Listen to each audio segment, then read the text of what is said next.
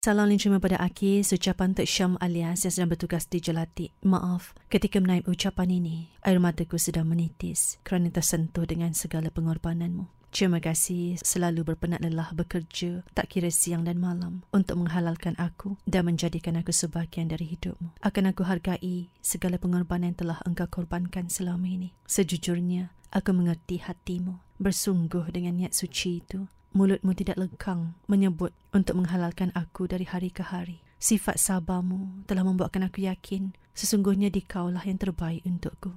Malam ini entah mengapa hatiku betul-betul tersentuh. Maaf andainya ada kekilafanku selama ini terhadapmu. Semoga hubungan kita akan bersatu dalam ikatan yang sah dan dipermudahkan serta dipercepatkan. Moga semua pendengar Suria Cinta sudi mendoakan kami berdua. Salam Suria Cinta.